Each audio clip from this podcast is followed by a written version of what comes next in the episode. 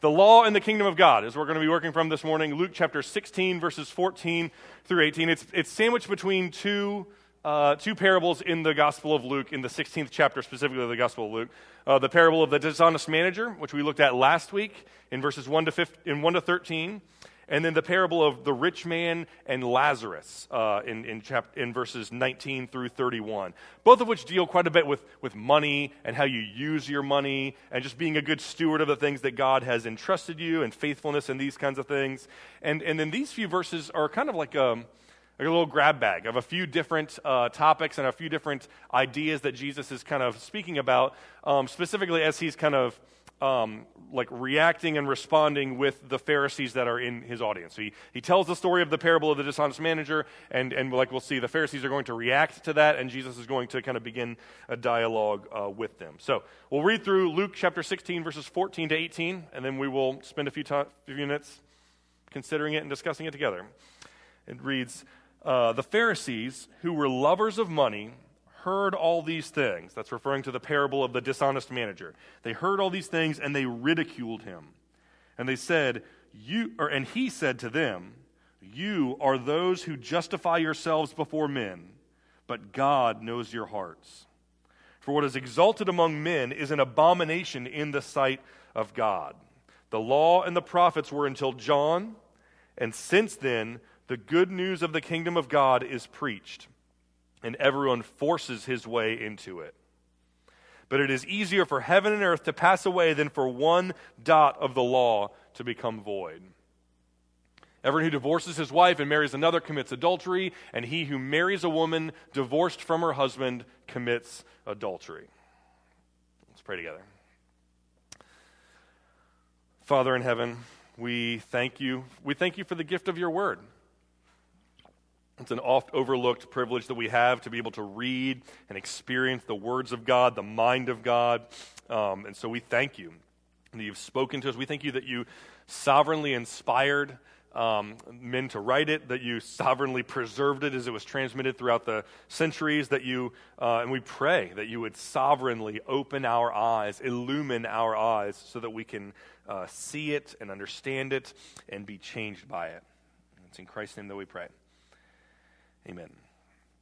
Okay, verse 14. The Pharisees who were lovers of money heard all these things and they ridiculed him. So just now, Jesus has, has told this parable where uh, there's this uh, dishonest manager. It's a guy who's stealing from his boss so that he can set himself up to have a comfortable life after he gets fired. And strangely enough, his boss commends him and says, Good job. Uh, uh that was, that was a, a, an impressive move. And so Jesus' point um, in that parable seems to be that Christians while they shouldn't uh, model this guy's dishonesty and his immorality, they should uh, model his shrewdness. They should think ahead as to what's coming in the next life, and they should prepare themselves for their next life now by leveraging the resources that they have at their disposal now to invest in uh, the next life. So, so, you know, be generous. You can't take your money with you to heaven. Uh, so you might as well use it now to bless others and to invest in relationships so that you can help people hear the gospel, so that you can be investing your temporal money into eternal things. That's what Jesus just said. And the Pharisees essentially kind of gather around and just say, What an idiot. Like, what, you know, we love money. Like, it's a universal reality that money is awesome and this guy is saying that there's more important things than money. He's saying that, that people are more important than money. He's saying that your soul is more important than money. He's saying that you should actually uh, part with your money for the sake of your soul and for the sake of other people. That's stupid. Why would anyone want to do, to do that? Interestingly enough, the Pharisees' uh, response to Jesus seems to escalate uh, throughout the course of the, the Gospel of Luke, right? Uh, if you look through the Gospel of Luke, chapters 5, 6, and 7, uh, the Pharisees are like looking on and observing, and they're kind of like wondering what's happening, maybe asking a question here or there, seeing if they can trap Jesus. Same thing in chapters 11, 12, 13, 14. They're like gathering, looking, listening, observing, maybe a question. Uh, and then in, in 15, uh, specifically chapter 15, verse 2, we see that the Pharisees begin to, to grumble. Right? This man receives sinners and eats with them. So now it's like it's gone from this kind of covert listening and wondering and, and you know, reluctance or, or skepticism to this overt, like verbal, you know, you've offended us, and they're starting to speak out. And then here in 16, it's escalating even more. It's, now it's like it's agitated. It's, it's you know, the, the volume is raising. It's not just grumbling and murmuring, but it's ridiculing. And so the Pharisees are starting to uh, become disruptive because they love money more than they love God. They love what money can buy for them more than they love what God is for, for them, right? So they, you know, money can buy any number of things. They, they love um, comfort, right? Money can buy you comfort. It can get you all of the things that you want in this life and gadgets and, and you know, car, house. You know, if I have enough money, I can arrange my life with all of the possessions that I want to be exactly the way that I, I want it. Or they love uh, security, right? Right? I, I, love money because it will uh, afford me comfort, or I love money because it'll afford me security. If I have enough money, if I have a big enough war chest, then uh, i might not need to get all of the newest, coolest stuff. I might not to have a completely, I might not need to have a completely comfortable life, but I can have a life that's secure and a life where I, you know, have enough money to last this lifetime and five more, 20 more lifetimes after this to make sure that I'll never need anything from anyone. I'll never have to ask anyone for anything. I'll never have to depend on anyone except myself. I'll never have to rely on God or anyone else for anything. So, we love money because it gives us comfort. We love money because it gives us security. In the case of these Pharisees, we love money because it gives us status right? Jesus says, You are those who justify yourselves before men, but God knows your hearts. So they love money, but uh, seemingly they, are they're, they're using money, they're leveraging money so that they can make, so they can be justified before other men. People can, can uh, love them and think highly of them, right? Every, I want everyone to know how much money I have. I want everyone to know how successful I am. I want everyone to think highly of me and to be impressed with me because I really, really care what people think of me. And Jesus says you're, you're striving to be just, justified means, uh, you know, shown to be right, right? If, you, if you're justified in an argument, then you're kind of vindicated. You're shown to be right in that. So, so, he's saying you guys are, you guys want everyone to think you're right. You want everyone to think that you're smart. You want everyone to think that you're, you're awesome. But the reality is God doesn't care about those things. God doesn't care about the things that people care about when they're trying to assess your worth and your value and whether or not you are worthy of their respect, right? People might look at the outside. People might look at how much money you have. People might look at any number of things. God looks at your heart, right? And, and it's, not, it's not just that, that um, it's not just that people use a different it's not just that, like, if you uh, invest in the things that will impress people and that will vindicate you to people, then God is not necessarily impressed by those things. It's actually that God uh, hates those things. Like that those things are, are you know, for, for what is exalted among men is an abomination in the sight of God. Not what is exalted among men is not necessarily exalted in the sight of God, but what is exalted among men is actually an abomination in the sight of, of God. So Jesus is saying, People might be impressed with how much money you have. People might be impressed with a particular lifestyle that you live, but God is not. God sees through the kind of external veneer and he sees to your, your heart. God is not necessarily concerned with how much money you have or how, money, how much money you, you don't have, right? You can have, you have a ton of money, and that's not necessarily good or bad. You can have little to no money. It's not necessarily good or bad. There's a, there's a righteous way to be rich where you you know you create and you you you know you create things that are good for society and you make a bunch of money and you employ people and you pay them well and you treat them well and you make a lot of money and then you're generous with it. And then there's a wicked way to be rich where you are deceitful and you have shady business practices and you rip people off and you you hoard all of your money. There's a righteous way to be poor right where you, you work hard and just for whatever reason you don't make a lot of money but you try your best and you're generous with what you have uh, as much as you can be, and you're living life in light of eternity. And then there's a wicked way to be poor, where you resent other people because they have more than you, and you demand and expect everything to be, to be given to you. And even though you have very little, you're still greedy, and you still love money. Jesus says God doesn't care what's in your bank account, God cares what's in your hearts.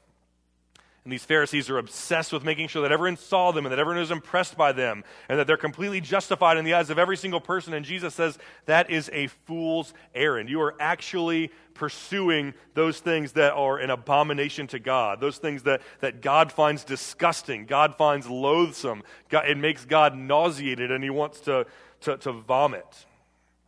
Right?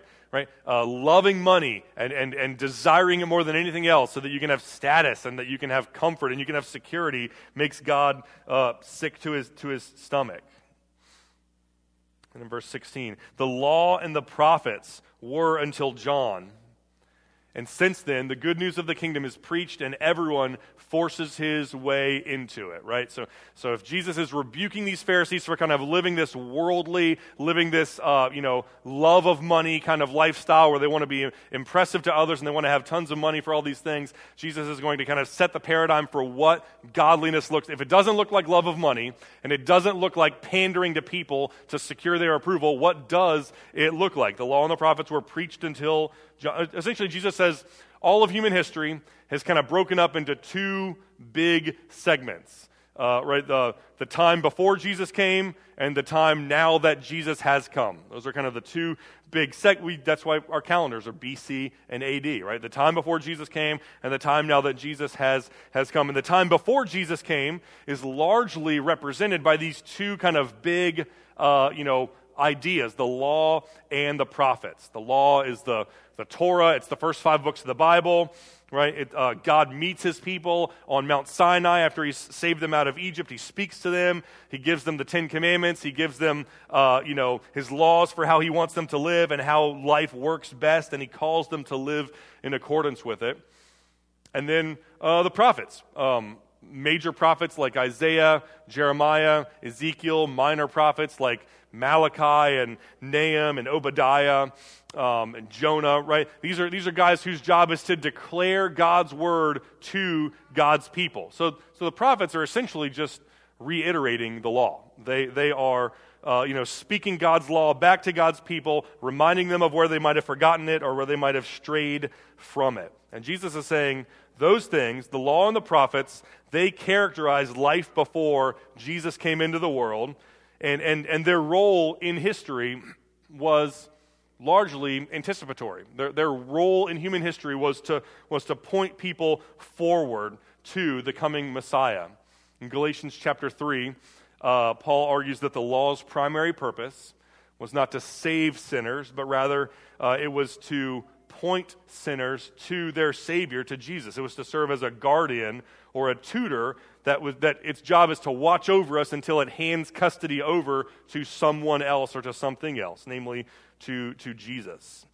And so the law shows us our flaws, it shows us our shortcomings, it shows us our need for a Savior so that we will be ready, right? So that we'll be emotionally and psychologically and, and spiritually ready to trust in Christ when we, uh, you know, are presented with an opportunity to do so. That's the law's job. Prepare God's people and point them to God's Savior. Same exact thing with the prophets, right? The prophets weren't there to tell them, hey, keep the law so that you can be justified by your works and by how well you keep the law. The prophets were there to tell people that they had turned away from God. They had violated God's law. They had worshiped other gods. They needed to repent. They needed to return to God. They needed to trust in God to save them. They needed to trust in God's Savior, Messiah, to, to save them. Right? God was going to save them, and they needed to trust Him to do so. So the prophetic office, just like the law, was designed to point people to the coming Savior, the coming Messiah, Jesus. And so Jesus' point here in verse 16 is inasmuch as the law and the prophets were these anticipatory devices that are intended to point people forward to the coming Messiah, inasmuch as the law and the prophets, their job was to say, look forward to Jesus who is coming. Well, then John the Baptist is representative of those two ideas because that's, that's, what he, that's what he did, right? The old covenant was in full effect essentially all the way through the Old Testament and even into uh, the, the, the life of Jesus and the ministry of John the Baptist. I mean, in John 1, when we, see, when we meet John the Baptist, he says, Behold, the Lamb of God who takes away the sins of the world. And he's pointing forward to Jesus. He's saying, Everyone look at Jesus. He's your Savior. He will save you.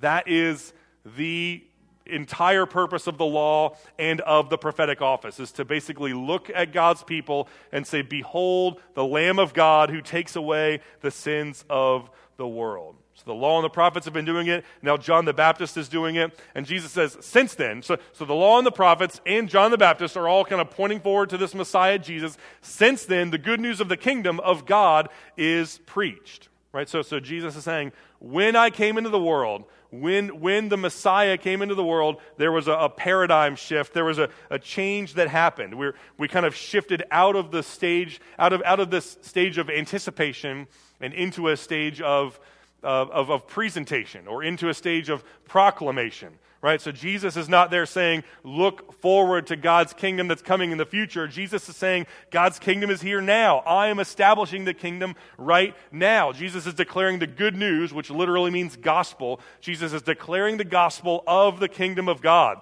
I'm building a kingdom. I'm establishing a kingdom. I'm the king. I'm going to be seated on the throne, right? God's will is going to be done on earth as it is done in heaven. God's people will be reconciled to him. They will experience God's nearness. Jesus was preaching the good news of the kingdom of God. Right? You have been running away from me, but now you can stop. You have been evoking the wrath of God, but now I'm going to take that for you. You've been trying to earn your salvation on your own, but I'm going to give it to you freely. You don't need to live in the old covenant anymore. I'm inaugurating a new covenant. I'm establishing a new kingdom. You can be a part of it. You can stop, uh, you know, building your own little rebel kingdom where you are trying to be your own little rebel king, and you can be a part of my eternal kingdom, and you can pledge allegiance to the true, eternal, righteous, divine Savior King. That's what Jesus came to preach, that the kingdom of God is here. And then he also says, and everyone forces his way into it. A number of scholars, uh, you know, a lot of scholars find this, this verse puzzling. Uh, what does it mean to force your way into the kingdom of God? It just seems strange. There's any number of ways, but seemingly how, how the ESV renders it probably is, is the best, I think. That, that Jesus is preaching the good news of the kingdom of God, and the people that are going to enter into the kingdom of God, they have to actively try and press and fight and work to, to, be, to be a part of it. Now, we're, we're a Protestant church. We, we trace our lineage back to Martin Luther, John Calvin, the Protestant, the Protestant Reformation was a bunch of guys that, that protested against the Catholic Church. And they said, they said, you know, we assert that salvation is not by works, it's by faith. You trust in Jesus and he saves you instead of working and presenting your works to Jesus so that he will be impressed with you, right? Salvation comes by grace and not by merit. We don't think you can earn your salvation. You receive it as it's given to you freely. That's our that's the lineage that we find ourselves in as, as a Protestant church. Which at first glance, that might sound like salvation is easy because it's not something that you have to do. It's not something you have to earn. It's just something that you can enjoy, right? Receive it. Piece of cake. What could be easier than receiving something that I don't have to work for, than, than accepting something that's given freely to me? And that, in one sense, it is true. That, that becoming a Christian, being a Christian is easy, right? If you want to be a faithful Muslim, you have to, you know, follow the five pillars. And if you want to be a faithful Buddhist, then you have to do the noble eightfold path. Or if you want to, like, whatever. Every religion has all these things that you're supposed to do. But Christianity says if you want to be a faithful Christian, you just have to receive the righteousness that Jesus has earned for you and that he has given freely to you. So it's very easy. But in another sense, being a Christian is incredibly difficult. It's incredibly hard because it requires, while it doesn't require uh, works that are presented to, to Christ as merit for us to have earned our salvation, it does require something of, of Christians. It requires something that is uh, entirely antithetical to, to just the very core of who, of who we are. It requires that we press back against every instinct that we've ever had Trusting Christ and becoming a Christian requires that we repent of our sin, that we turn from our sin, and specifically that we, that we uh, practice self denial, right? That you, To become a Christian, you have to look deep down at yourself and at your heart and at your soul, and you have to say, I am not good enough, and I cannot, I am incapable of earning God's favor. I cannot achieve salvation on my own. I need help. I need God to help me. I need Jesus to save me.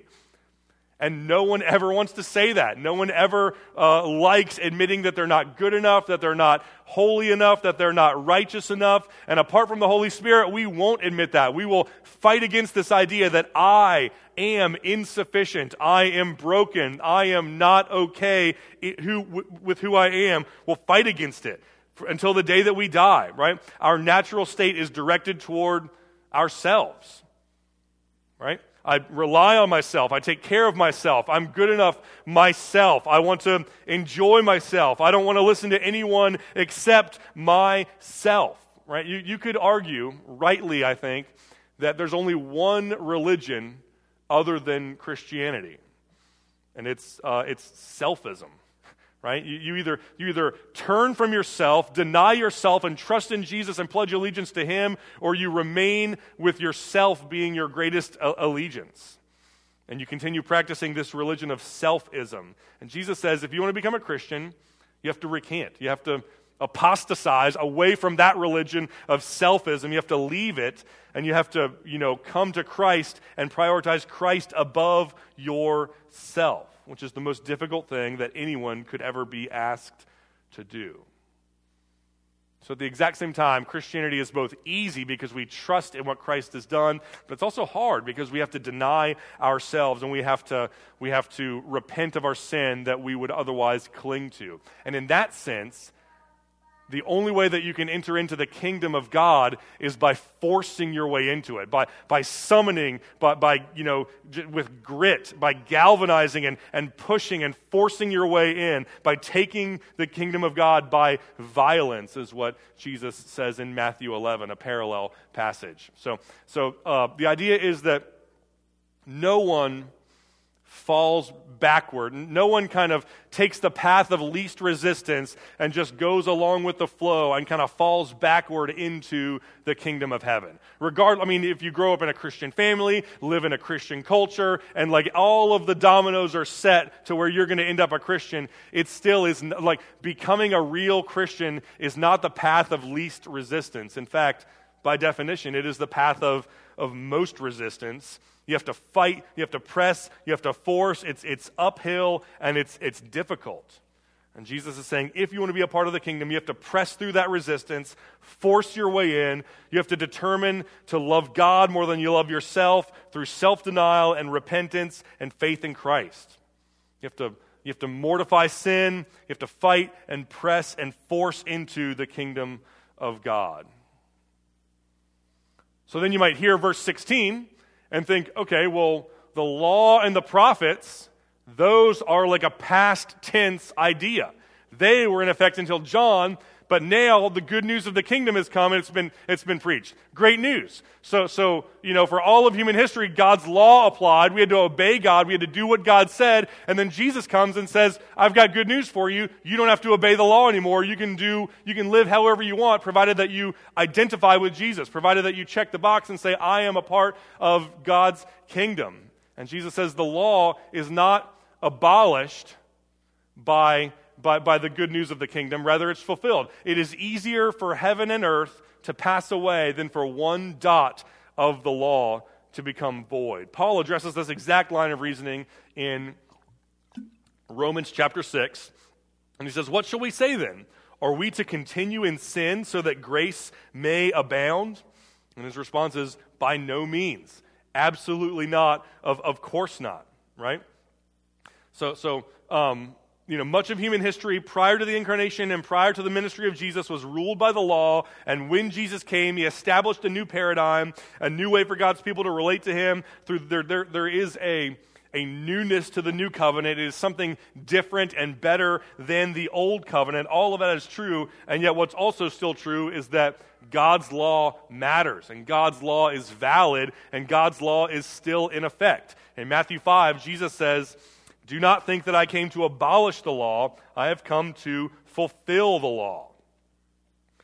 And the reason why God's law remains in effect through the new covenant is because God's law, there's something different about God's law than, than human laws, right? Uh, God, God's law is not, it wasn't created arbitrarily, it wasn't made up. God, God, we, human laws are just kind of made up out of, out of expedience, right? Don't, uh, you know, eat at the table, not in the living room, because I don't want to clean up crumbs out of the carpet. Uh, don't roughhouse inside the house because I don't want to buy a new lamp if you break it, right? Don't run by the pool because I don't want to you know, I don't want to have to pay my deductible to, to take you to the emergency room. Like, like all of these, we make up these rules, but the rules exist largely for expedience. Like, oh, this is, I'm going to arbitrarily determine this rule because it is, it, it makes sense and it's helpful for me and it's helpful for the good of society. God's laws aren't like that. God's, God didn't arbitrarily make up his laws at any given point in time. God's law is an expression of the eternal, unchanging character of God. God didn't say, He wasn't like sitting in heaven thinking, yeah, I, uh, I don't like stealing, so let's make sure we add that to the list no stealing. Or I don't like murder, so make sure we add that one to the list. Like those, those things are wrong. But it, those things are wrong because God, God's character is such that he, he loves his people, right? He wants to provide for his people. He would never steal from his people ever. So the law is you don't do that either. You be like me. I, I love my people and don't want to steal from them, so you love your people and don't steal from them. I love my people. I want them to live and thrive. I would never murder them, so you don't murder them, them either. The law of God is this like unchanging expression of the unchanging righteous character of, of God. And as such, it's not invalidated by the new covenant and by Jesus and his ministry of the gospel. Rather, it's fulfilled and it's upheld. So, verse 14 uh, love God more than you love money. Verse 15 uh, seek the approval of God uh, rather than seeking the approval of other people. Verse 15 uh, Jesus establishes his kingdom and we enter into it through repentance and faith. And verse 17 uh, God's law remains because it's based on the unchanging eternal character of God.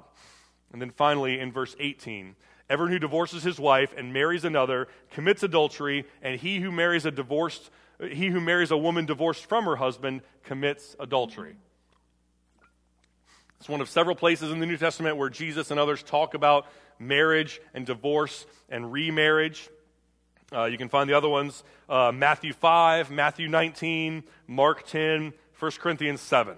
Those are kind of your main places to go to look at and uh, you know divorce and remarriage. Matthew 5, Matthew 19, Mark 10, 1 Corinthians 7, in addition to us here in, in Luke 16. Now, what you'll see when you look at all of those passages is that more often than not, Jesus is being approached by Pharisees, and they are asking him, What are your views on divorce and remarriage? It's like, um, you know, it's kind of grandstanding a little bit, right? Like, what do you think about this? So, like, I want to get you on the record so that the people that you know people who think otherwise can have reason to disagree with you or to dislike. This is a big like topic of debate: was divorce and remarriage. Is it allowed? And if so, what are the circumstances under which it is allowed? And there were entire rabbinic schools of thought right? That, that had the, they kind of maintained these huge lists of all of the things that could justify divorce.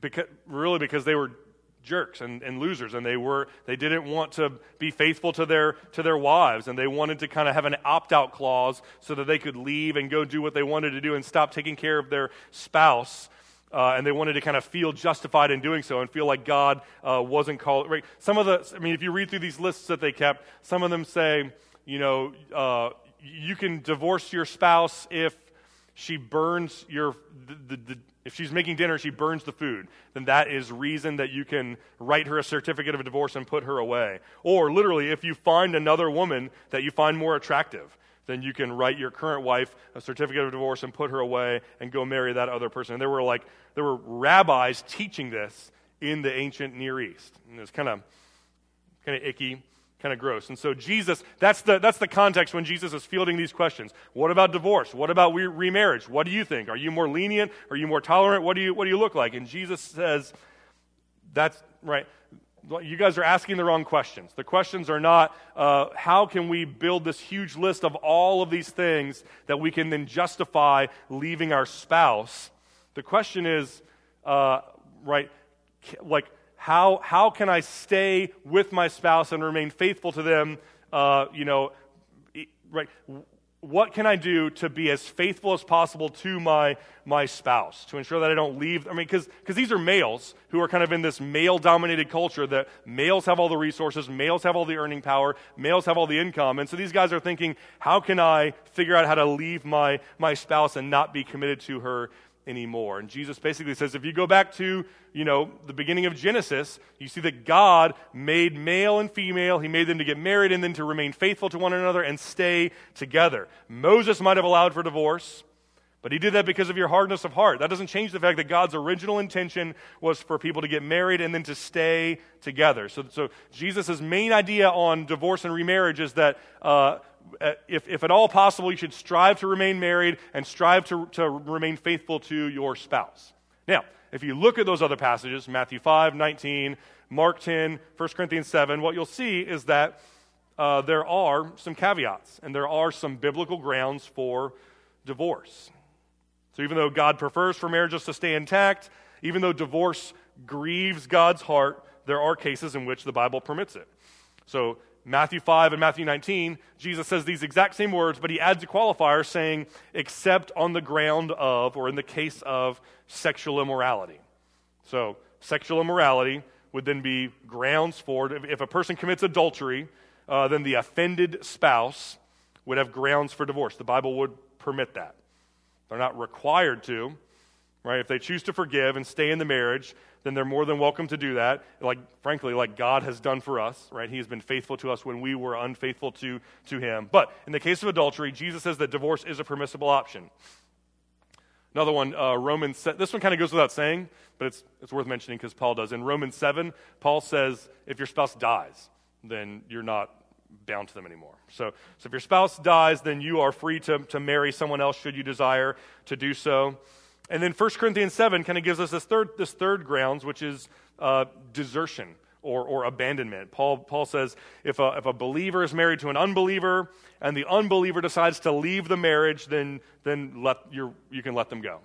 And you're no longer bound to them, and uh, you are free to remarry should you desire to, to do so. So, you know, maybe two unbelievers get married and at some point along the way, one of these two people hears the gospel, turns to Christ, becomes a Christian. And then the unbelieving spouse says, I did not sign up for that. I, I don't want to be a Christian. I don't want this to be a Christian home. I'm not going to church. I don't want to read the Bible with our kids. I don't want us to teach our kids about Jesus. And then the Christian spouse, according to 1 Corinthians 7, could say, I love you. I want to remain married to you, but I love God more. So I'm going to read my Bible. I'm going to teach our kids the Bible. And, you know, if you want to stay, please stay. But if that makes you want to leave, I can't force you to stay. And an unbeliever can leave the marriage, and the believing spouse is not bound to them anymore. Or, kind of the, the flip side, right? So maybe two Christians get married, and at some point, one of those two people just punts the faith and says, I'm not a Christian anymore. I'm not going to go to church anymore. I'm going to stop investing in the spiritual well being of my family. Same thing. If they want to remain married, by all means, let them. But if they want to leave the marriage, then the Christian spouse who gets abandoned is no longer bound to them. Now, what I would also argue is that this, this idea of desertion or abandonment that Paul talks about in 1 Corinthians 7 uh, can be understood to include other kinds of things as well consistent, perpetual, high handed, unrepentant sin, physical abuse, emotional or verbal abuse. Right? right? If, if there's a spouse who uh, is, is threatening or hurting or repeatedly sinning against their spouse in a way that's egregious or that puts them in danger, then I think you can make a case that for all intents and purposes, they have abandoned their spouse, they have abandoned their marriage vows, and they've walked away from, from God. Even if they claim to be a believer, right? Even so if there's if there's a guy who says, I love God, I love my wife, I want to remain here in the church, and I want to remain married to her, but he's beating his wife, and she is like showing up to church with bruises from where he has hit her, then then that guy has abandoned his wife. He, he has shown himself to be an unbeliever, and he's abandoned his marriage, and so therefore that wife would have grounds, I think, uh, to pursue divorce uh, by, by virtue of the fact that her husband has abandoned God and abandoned her. So, those are some of the, the, te- the, Bible's teachings on divorce and, and remarriage. We kind of see a snapshot of it here in Luke 16, but if you turn to Matthew 5, 19, Mark 10, and 1 Corinthians 7, you'll kind of see it unpacked in a little more uh, detail. Divorce is not ideal. The goal is to preserve the marriage, stay married, repent, forgive, reconcile. Unlike the Pharisees thought, it's sinful to, to divorce your spouse for trivial reasons. Um, God wants his people to stay married, and yet in certain circumstances, um, divorce is permitted, and if that happens, Christians are free to remarry, and it's not necessarily sinful. So that's it, right? Verse 14, love God more than you love money. 15, seek the approval of God instead of seeking the approval of others. Verse 16, enter into God's kingdom through repentance and faith. Verse 17, God's law remains because God's character never changes. And then verse 18, love your spouse and be faithful to them and stay with them for your whole life, except under certain, except under certain circumstances that are outlined elsewhere. And of course, the, the, the idea behind all of this is that that's what Jesus has done for us, right? Jesus loved us enough, right? Jesus loved us more than he loved money. He loved us enough to come and die on the cross for us to save us. Jesus, Jesus cared more about the approval of God than he cared about the approval of others. If he cared about the approval of his fellow man, he would not have persisted and fulfilled this mission to die on a cross for sinners. He would have taken some other path, right? Jesus practiced self denial and lived for the sake of others and not himself. He obeyed the law of God and he fulfilled it. And ultimately, Jesus was faithful to his people. Jesus was faithful to the church, his spouse, his bride, as it were. Right? He never left her. He never abandoned her. He gave himself up for her that he might sanctify her, having cleansed her by the washing of water with the word, so that he might present the church to himself in splendor, without stain or wrinkle or any other blemish, that she might be holy and blameless the words of the Apostle Paul in Ephesians chapter 5. That's who Jesus is, and that's what he has done for us, and that's what Jesus is calling us to do for one another as his people. Let's pray together. Father in heaven, we thank you for what you've done to save us. We thank you that you sent your son Jesus to die on the, on the cross for our sins. We thank you that we can have new life in Jesus. We pray, Lord, that we could respond accordingly. We pray that we could love you more than we love money. We pray that we could care more about pleasing you than we care about pleasing other people. We pray that we could be people who practice self denial and repentance. And we pray that we could be faithful husbands and wives and mothers and fathers so that we could bring glory to your name. It's in Jesus' name that we pray. Amen.